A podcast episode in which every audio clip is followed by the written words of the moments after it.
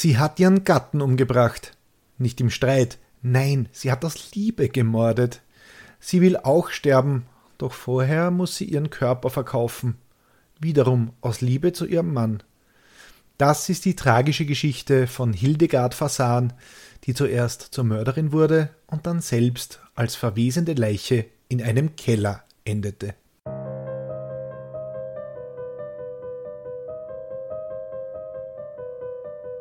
Willkommen bei Mörderisches Österreich, dem Podcast über historische Kriminalfälle aus eurer Umgebung. Anhand von zeitgenössischen Berichten rekonstruieren wir die größten Verbrechen der Geschichte Österreichs und darüber hinaus. Am Ende gibt es wie immer den Klugschiss zum Schluss. Mein Name ist Peter Zellinger und ich bin im Brotberuf Journalist. Wir haben die magische Marke von 10.000 Downloads weit überschritten und dafür möchte ich euch ein herzliches Danke sagen. Das war möglich, obwohl ich in der vorigen Woche keine Folge veröffentlicht habe und dafür möchte ich mich auch gleich bei euch entschuldigen. Aber ich war auf einer längeren Dienstreise und die war vor allem nicht einmal geplant. Deshalb konnte ich keine Folge schreiben und sie schon gar nicht aufnehmen. Dafür habe ich einen kleinen Teaser für euch. Es wird Ende September eine Sonderfolge von Mörderisches Österreich geben. Dabei wird es um jemanden gehen, der beim Morden große Lust empfand, dafür höchste staatliche Ehren erhielt und wie ein Rockstar gefeiert wurde. Aber bevor ich jetzt zu viel verrate, und ein paar Kenner werden schon wissen, wen ich meine, steigen wir lieber in den aktuellen Fall ein. Heute geht es um einen Mord an einem Buchhalter, den darauf folgenden aufsehenerregenden Prozess und die Mörderin, seine Gattin Hildegard. Die hat nur aus Liebe getötet, leidet aber sehr unter ihrer Tat. Als sie aus dem Gefängnis entlassen wird, will sie ihren eigenen Körper unbedingt loswerden und der Wissenschaft spenden. Dabei gerät sie an die falsche Person, die Hildegard ihren Wunsch nur zu gerne erfüllt.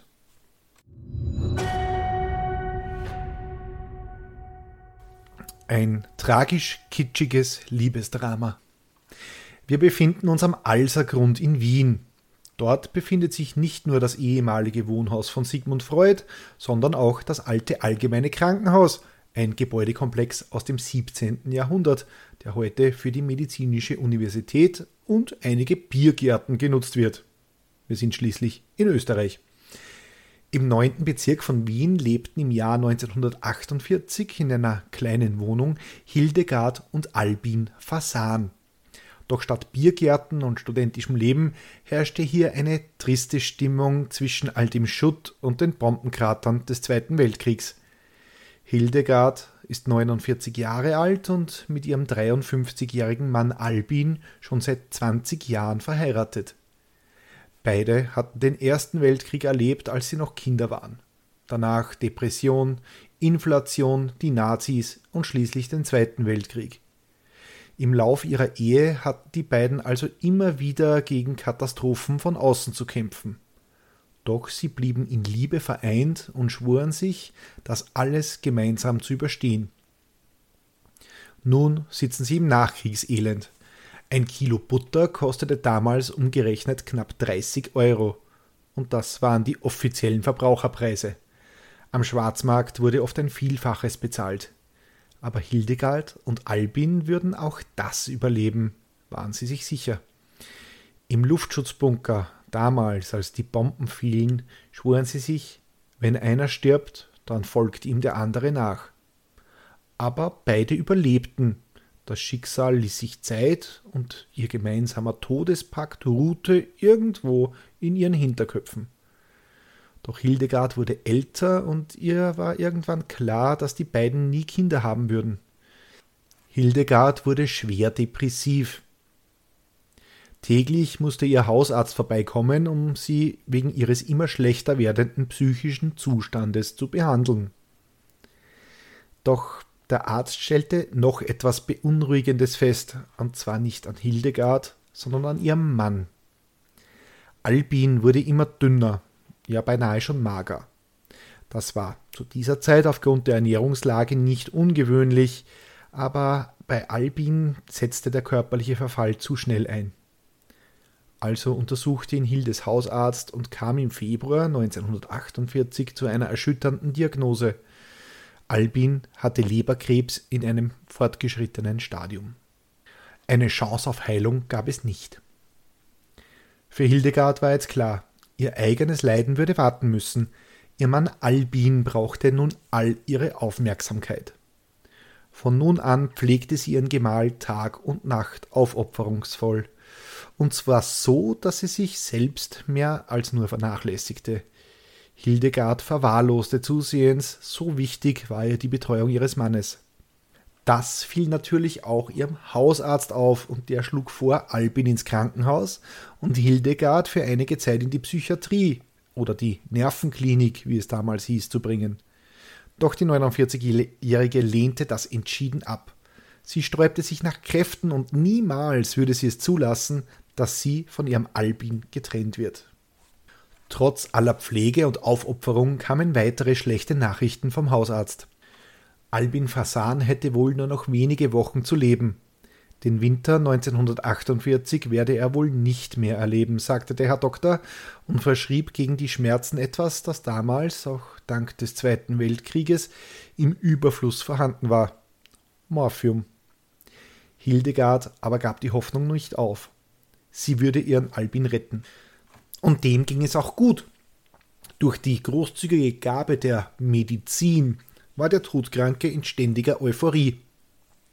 Aber der Arzt hatte schließlich gesagt, dass Albin sterben würde. Und da fiel Hildegard der Pakt wieder ein. Wenn Albin seinem Leiden erliegen würde, müsste auch sie sterben. Das Ehedrama am Alsergrund. Während Albin seine letzten Tage im Morphiumrausch verbrachte, trübte die Aussicht auf den gemeinsamen Tod Hildegards Stimmung, irgendwie auch verständlich. Ihr Mann war hingegen bester Laune und überzeugt, er könne ewig leben. Warum sie den Gasschlauch vom Herd verlängerte, fragte Albin. Den solle sie schön wieder wegräumen, ihm gehe es hervorragend, erklärte er Hildegard, als diese sich an der Gasleitung zu schaffen machte. Sie rollte den Schlauch wieder ein und verstaute ihn neben dem Herd. Albin konnte Hildegard den gemeinsamen Tod gerade noch ausreden, was er selbst aber gar nicht mehr so mitbekommen haben dürfte. Die Tage verstrichen und Albin wurde magerer, aber fröhlicher, seine Frau jedoch immer verzweifelter und lebensmüder.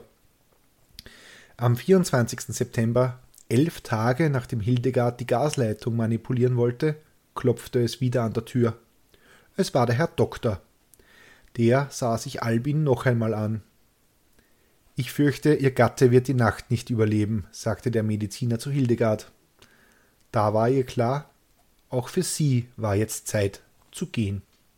Nachdem der Arzt gegangen war, rollte sie den Gasschlauch neben dem Küchenherd wieder aus und leitete ihn ins Schlafzimmer zum ehelichen Bett mit dem sterbenden Gemahl. Sie nahm acht Morphiumampullen aus dem Arzneischränkchen. Sie hatte schließlich einen schönen Vorrat davon. Der, der, Arzt hatte ihr auch das Spritzen beigebracht. Sie sollte ihrem Mann auch die Schmerzen nehmen können, wenn der Herr Doktor gerade nicht in der Nähe war. Es war Zeit. Das Schicksal hatte entschieden. Albin müsste nicht mehr leiden, Hildegard würde endlich von ihrer drückenden Stimmung erlöst, und der gemeinsame Pakt musste erfüllt werden. Sie drückte den Inhalt der acht Morphiumspritzen in den Körper ihres Mannes. Dann schluckte sie, schluckte sie selber ein Glas mit aufgelöstem Morphium. Sie ging in die Küche, drehte den Gashahn auf und kehrte ins Schlafzimmer zurück, wo sie sich neben ihren sterbenden Mann legte. Sie wartete auf den Tod, der sie und ihren Mann gleichzeitig ereilen würde. Während das Gas in den Raum zischte, begann das Morphium zu wirken. Hildegard und Albin schliefen ein. Die Wiener Zeitung schreibt am Dienstag, 28. September 1948, Zitat Ehetragödie vom Alsergrund. Am Samstag wurden in der mit Leuchtgas erfüllten Wohnung in der Gussenbauer Gasse der 53-jährige Buchhalter Albin Fasan tot und seine 49-jährige Gattin Hildegard bewusstlos aufgefunden. Im Lauf des gestrigen Vormittags konnte Frau Fasan im Rudolf-Spital einvernommen werden und gab an, dass sie gemeinsam mit ihrem Gatten aus dem Leben scheiden wollte. Bereits am 13. und 17. dieses Monats war ein solcher Versuch unternommen worden, der jedoch in beiden Fällen misslang. Die Frau hatte ihrem schwerkranken Gatten, der bereits in Agonie gelegen sein soll, acht Morphium-Injektionen verabreicht, sodann flüssiges Morphin, Morphium zu sich genommen und den Gashahn aufgedreht. Zitat Ende. Böses Erwachen. Es ist Samstag, der 25. September 1948. Hildegard Fasan erwacht in einem Bett im Rudolf-Spital in Wien. Sie hatte überlebt. Doch was mit Albin geschehen war, wusste sie noch nicht. Die Mitpatientin im Raum tat, als wusste sie nichts. Frau Fasan ist jetzt wach, Sie können zu ihr, hörte Hilde von draußen und zwei Männer betraten das Krankenzimmer. Es waren Kriminalpolizisten.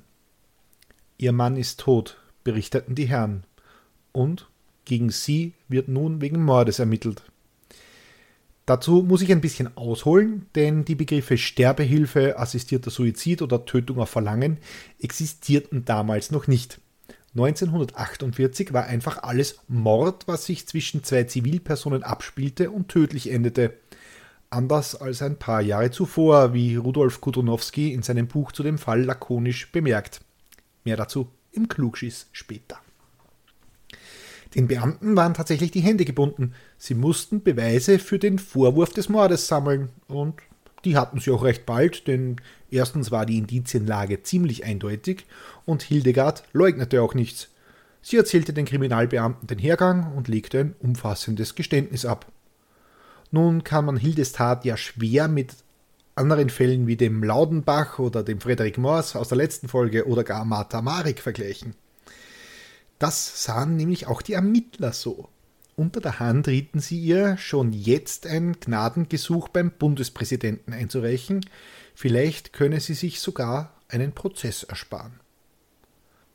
Und äh, für unsere deutschen Zuhörer, ja, so sind wir Österreicher. Wir machen das unter der Hand, selbst wenn es ein Gnadengesuch beim Bundespräsidenten ist, weil wenn wir sowas ein bisschen regeln können, dann passt es schon. Doch äh, für so halbseidene Deals, na, da war die Hildegard überhaupt nicht zu haben.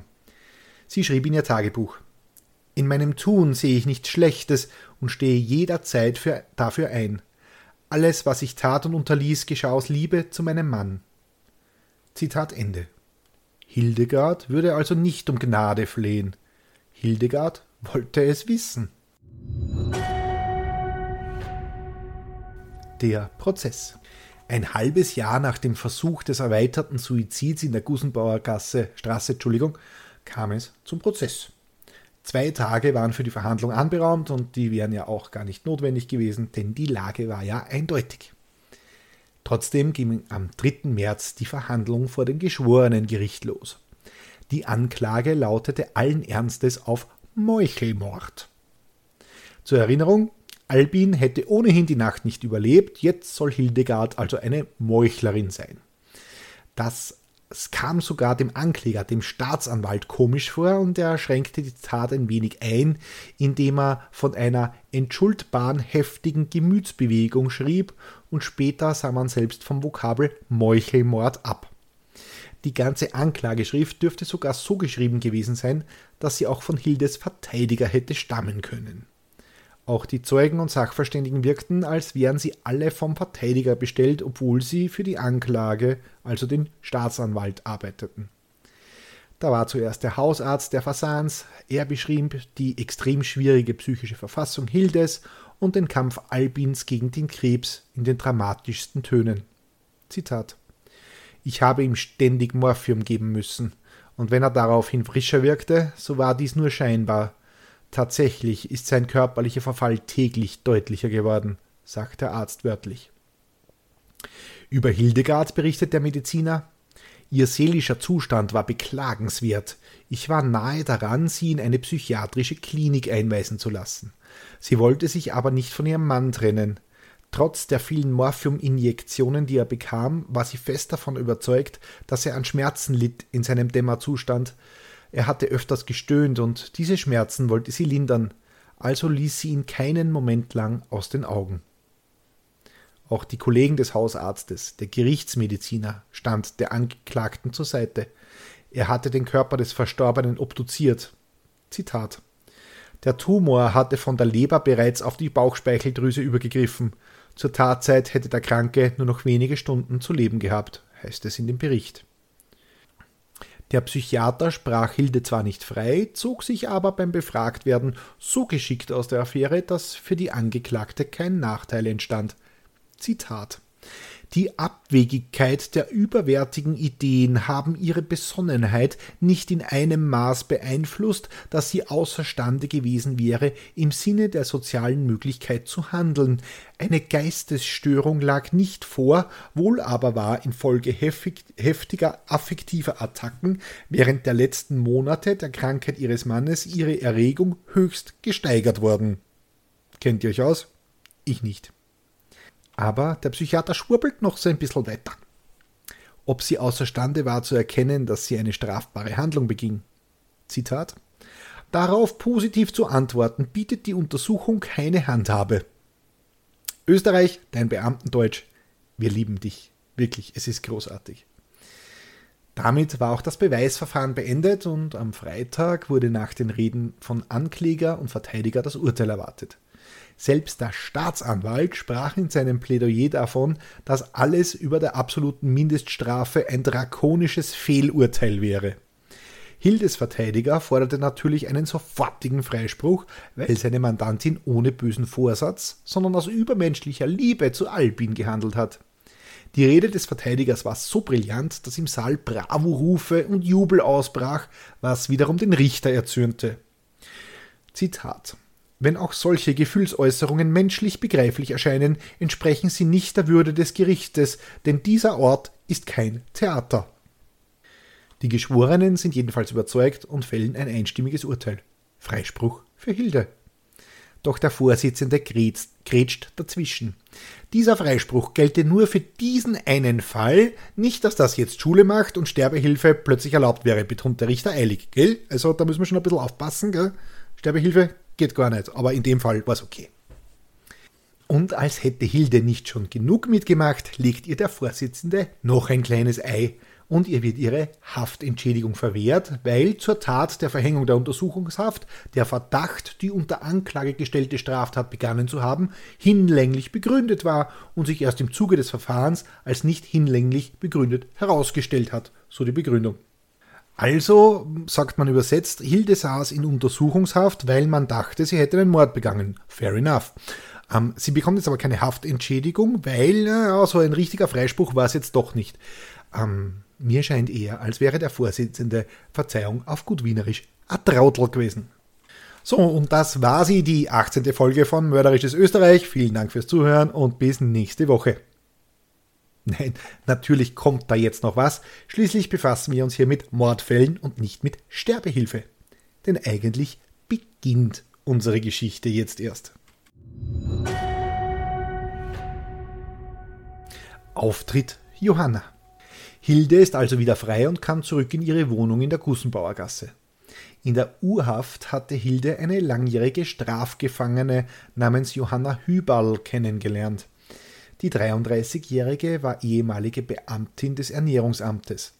Sie war wegen Unregelmäßigkeiten zu acht Jahren Kerker verurteilt worden und stand kurz vor ihrer Entlassung. Die beiden Frauen hatten sich im Inquisitenspital, also jenem Krankenhaus für Strafgefangene, kennengelernt und sich angefreundet. Kleiner Exkurs, ich finde es immer noch großartig, dass es Inquisitenspital heißt, als hätte die spanische Inquisition etwas damit zu tun. Aber das nur als Randbemerkung. Wie es der Zufall wollte, wurden die beiden Frauen am selben Tag entlassen. Hilde war der Gedanke unheimlich, in ihre alte Wohnung zurückzukehren, dort, wo ihr geliebter Albin starb. Jedes Möbelstück, jeder Gegenstand würde sie an ihren verstorbenen Mann erinnern. Jenem Mann, dem sie durch den gemeinsamen Todespakt im Wort war, den sie nun gebrochen hatte. Hilde fragte also ihre neue Freundin, ob sie nicht bei ihr in eine Wohnung in Klosterneuburg-Weidling in der Lenaugasse 19 einziehen könnte. Johanna stimmte zu, die beiden Frauen zogen zusammen. Wie ihr sicher schon bemerkt habt, ist Hilde einer dieser Menschen, die gerne anderen dienen, sich für sie aufopfern und ihnen jeden Wunsch von den Augen ablesen, während sie sich selbst vernachlässigen. Dieses Verhalten legte Hilde auch gegenüber ihrer Freundin nicht ab.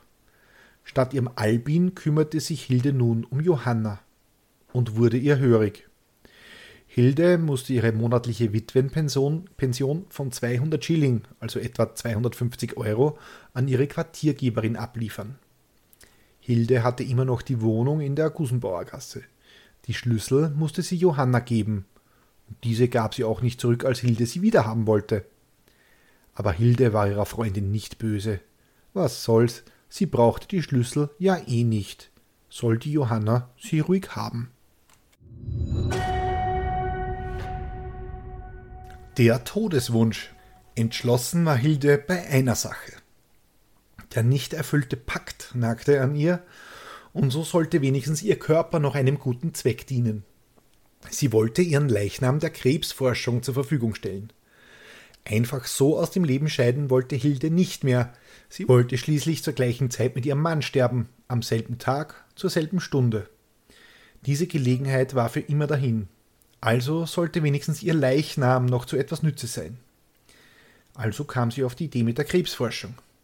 Das Problem dabei, Hilde hatte keinerlei Form von Krebs, also zumindest soweit sich das damals feststellen ließ.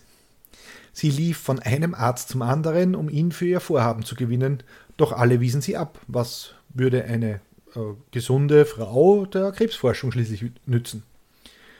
Als sie alle in Frage kommenden Ärzte in Wien und selbst die medizinische Universität abgeklappert hatte und sie immer noch keinen Krebs hatte, musste ein anderer Plan her.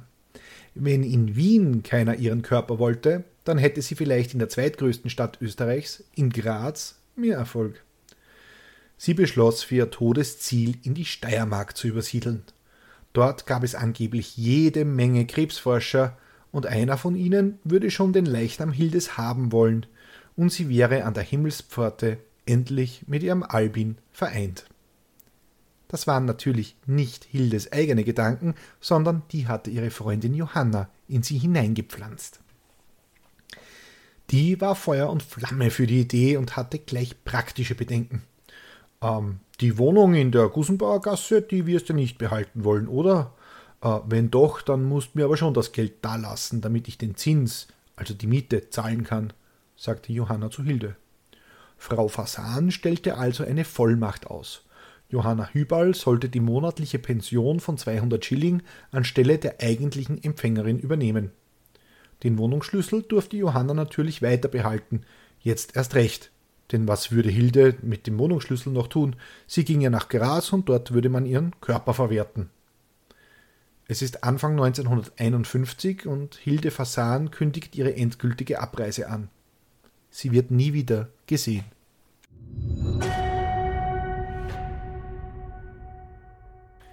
Johanna Hübal, die Mörderin.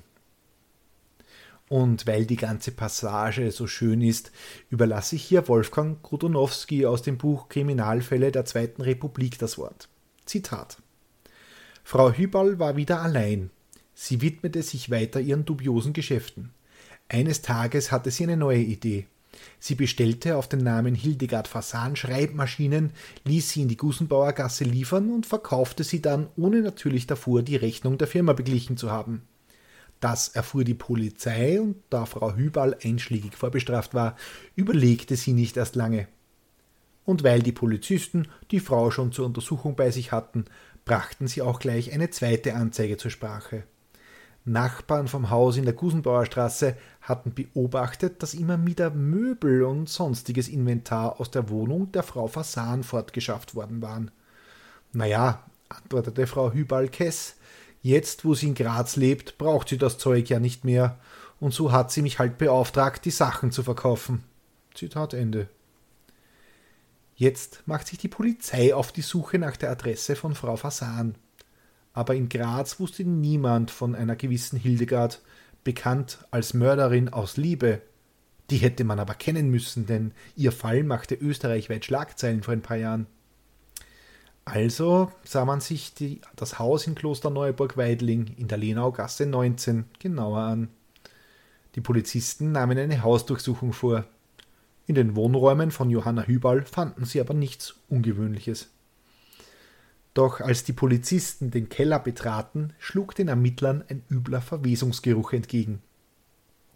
Und als man das herumstehende Gerümpel endlich beseitigt hatte, lag da plötzlich ein weiblicher Leichnam, bereits stark verwest, aber immer noch erkennbar als die Hildegard Fasan, Gattin des Buchhalters Albin Fasan, Krebskranker, gestorben an Kohlenmonoxidvergiftung.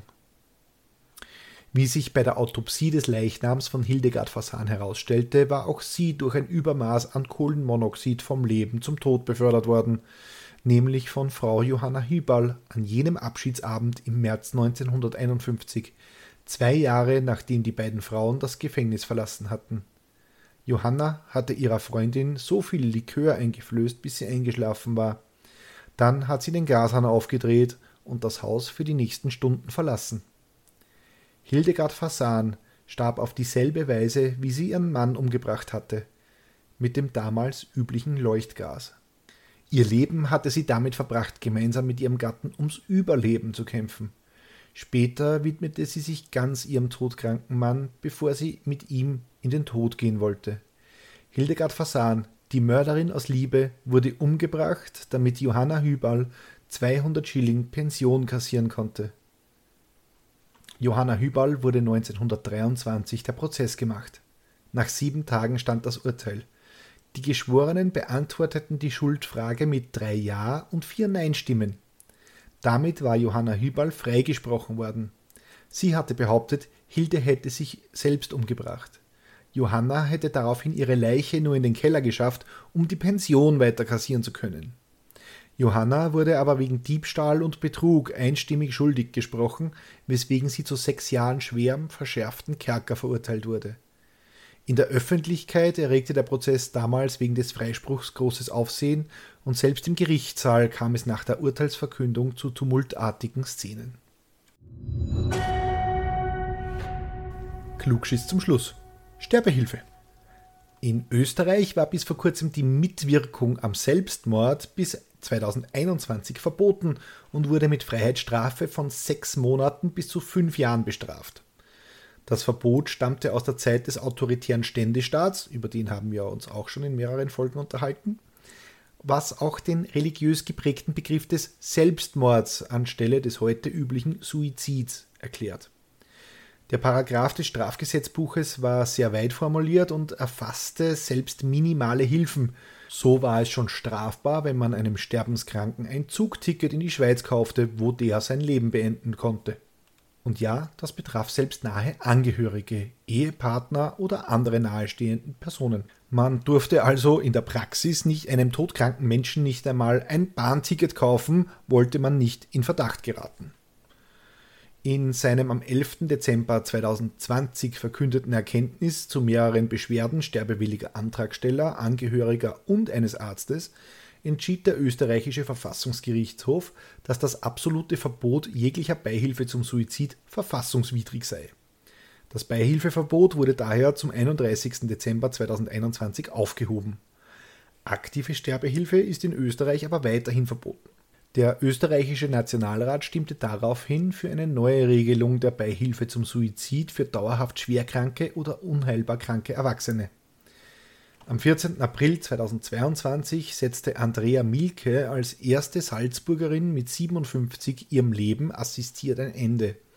Sie war wegen eines Gendefekts Zeit ihres Lebens auf den Rollstuhl angewiesen und engagierte sich für ein selbstbestimmtes Leben von Behinderten. Bis heute wird kritisiert, dass assistierter Suizid in Österreich viel zu schwer durchzuführen ist. So muss eine schwerkranke Person eine sogenannte Sterbeverfügung beantragen.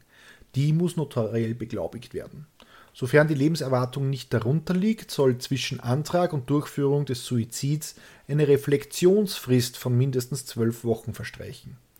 Außerdem muss dieser Antrag von mindestens zwei Ärzten abgesegnet werden, von denen mindestens eine oder einer die Zusatzbezeichnung Palliativmediziner haben muss. Also ihr seht, ein einfacher Zugang geht ganz anders. So, jetzt machen wir aber wirklich Schluss mit diesem erfreulichen Thema. Und wenn euch die Folge gefallen hat, könnt ihr mir auf steadyhq.com slash mörderisch einen Euro in den Wut, Wut werfen. In den Hut werfen. Danke an Andrea, Ralf und Dagmar, die diesen Podcast bereits unterstützen. Keine Sorge, die ersten 30 Tage als Mittäter sind kostenlos und ihr erhaltet die aktuelle Folge immer einen Tag früher als alle anderen. Na, wenn das mal nicht ein super Bonus ist. Wenn ihr aus wenn ihr auf Steady den Newsletter abonniert, bekommt ihr noch kostenlos Bonusmaterial zu den Fällen. Diesmal sind es recht drastische Bilder von Hildegard, als ihre Leiche von der Polizei gefunden wurde. Also öffnet den Newsletter vielleicht nur, wenn ihr wirklich einen starken Magen habt. Ihr wurdet gewarnt. Euch Steady-Usern nutzt das jetzt nichts, weil ihr kriegt die Folge ja einen Tag früher. Hm, da lasse ich mir jetzt noch was einfallen. Wenn ich mir was wünschen darf, dann wäre das Feedback zu den Episoden in Form von Reviews auf Spotify, Apple Podcast und überall, wo ihr Podcasts bewerten könnt. Das hilft erstens der Reichweite dieses kleinen Programms und zweitens kann ich die Show hier nur mit eurer Hilfe besser machen. Wenn ihr mir persönlich Feedback geben möchtet, dann schreibt mir bitte einfach eine Mail an mörderischesösterreich.gmail.com oder ihr schreibt mir per Privatnachricht auf Twitter at mörderisches. Da könnt ihr mir übrigens auch noch folgen.